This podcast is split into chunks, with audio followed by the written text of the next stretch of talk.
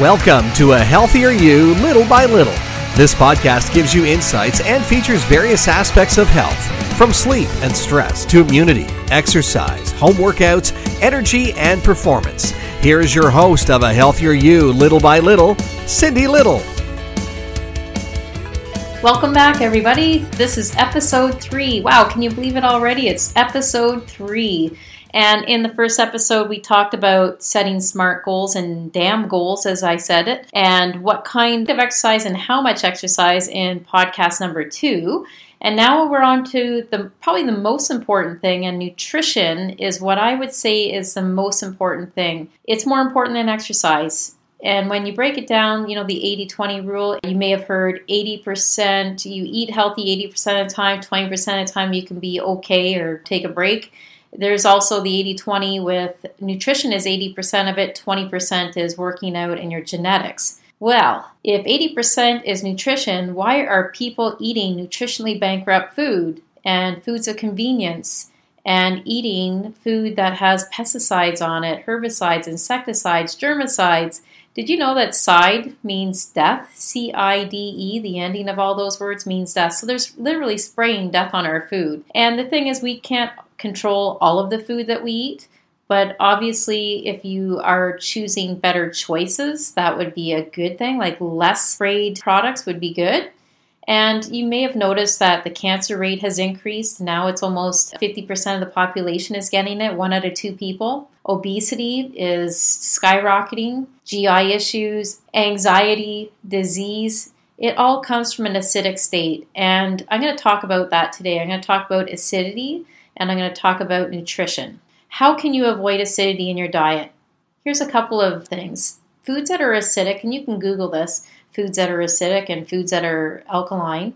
Acidity is where cancer and disease grow, so you want to try to stay away from acidic foods as much as you can. I'm not perfect by any means. I'm not saying like I'm a, a monk here and I'm not a professional bodybuilder anymore and I'm a very moderate person. So anything that comes out of my mouth, you can guarantee that I am a very moderate person. Most people who know me know that, and I'm not like a, a really strict 100% kind of girl on nutrition. But I'm going to give you some tips. So, acidic foods cover coffee, alcohol, red meat, packaged items, deli meats, dairy foods, highly processed foods and restaurant foods. Usually, takeout foods have MSG, lots of salt, lots of fat, and not necessarily the good kinds of fat either. And so, what could you do to maybe cut out some of these acidic foods? Well, one, you can turn to more alkaline foods.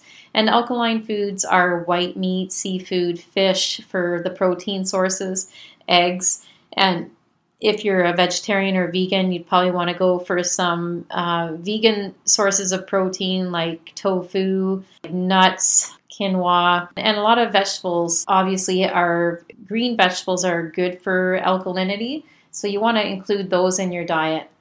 And what if you could commit to 30 days of cutting these things out of your diet to see how good you feel? Like cut dairy out, cut gluten out, like white breads, white sugars, white flour and I'll bet you just doing those three things dairy, gluten, and white sugar and white flour you will feel and probably you'll feel so much better and I'll bet you drop 10 pounds, like depending on what size you are now, of course. And I do recommend nutritional cleansing. It's something that I was introduced to 13 years ago by a nutritionist when I was a gym owner and trainer. And I tried a 30 day cleanse and I felt fantastic.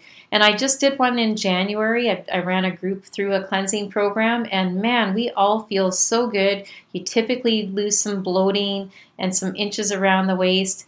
How many of you have a muffin top right now? I know it's easy to get a muffin top, especially post Christmas or post uh, summer when you've had all those good golfing days with beer and wine and friends and gatherings, you know, pre COVID, when we could do stuff. All right, well, if you were like this is a perfect time. Like i'm talking to you here in uh, late january of 2021 and we're all locked in in ontario. And i'm taking the opportunity here to throw on podcasts to help people with their health. I'm taking the opportunity to cut back on my drinking and really smarten up my diet. And i've already released five to ten pounds And I, t- I tend to do that a couple times a year, just do a nutritional cleanse for 30 days.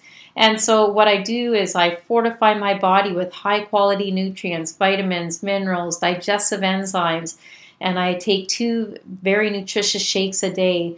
And I get all of that, all of that minerals and digestive enzymes in that shake. And then intermittent fasting. I know it's a big buzzword. You've probably heard it too. What is it and why does it work? Well, some some of the people that do intermittent fasting or that can benefit from it are people with Alzheimer's, arthritis, asthma, MS, stroke, and in reducing inflammation. So those are the things, uh, um, the reasons why some people do intermittent fasting. So do bodybuilders or people who want to lose weight.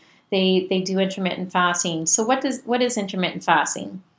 It's when you reduce the number of hours you're eating in a day and or you can do it one day a week. That's what i like to do is just one day a week not every day. I limit the calorie intake. So bodybuilders do this. They go through high and low carb days. That's what we used to call it back in the 80s and 90s high carb day low carb day. And it confuses the body because it helps break up the plateau of it expecting to get uh, food. And when your body is in an intermittent fasting state it actually burns more calories and raises your growth hormone. And growth hormone is what builds your muscle. So it's good to tease your body once in a while. I know that doesn't sound very fun for people who've never done it. Like, what the hell? I'm not giving up food.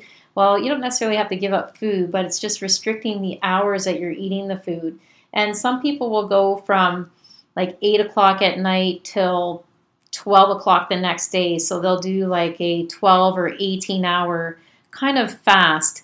And by doing that, you're giving your digestive system a break, you're allowing your blood sugars to control itself and to slow down your liver's response and uh, to re- like it reduces liver fat and improves your blood pressure it helps again confuse the body it can lower cholesterol and again it can help break a plateau that you might be on fasting for 10 to 6 hours can cause your body to turn fat stores into energy, which releases ketones into the bloodstream. In return, it encourages weight loss. I know sometimes when I do a cleanse day, because my body's not digesting a lot of food, I will get colder. I will urinate more, which is good because every time you pee, you're releasing toxins. And typically, I recommend that people have at least 16 cups of water and upwards on a cleanse day or pretty much any day, you should be drinking lots of water to hydrate because the more hydrated your organs are,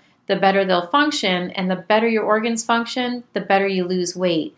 When something's out of whack, you're not going to lose weight. I, I, I counsel people on this almost daily when they hit plateaus in their weight. Okay, how much stress do you have? If your stress is up, you're not going to lose weight because your cortisol levels are up. If you're not drinking water, you're not hydrated, so your body's in starvation mode. And if you're not sleeping well, your your sleep disrupts your weight loss as well. So those three things are three things to take a look at.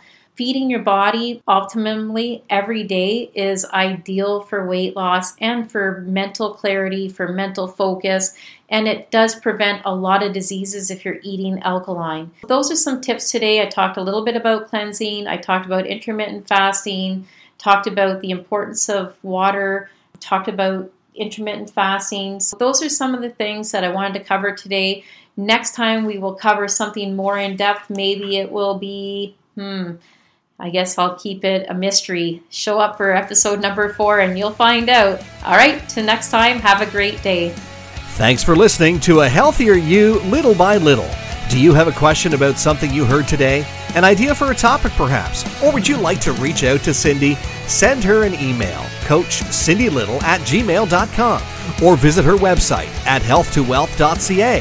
That's health, the number two wealth.ca. Or you can find Cindy on LinkedIn or Facebook as Cindy Little. Once again, thanks for listening.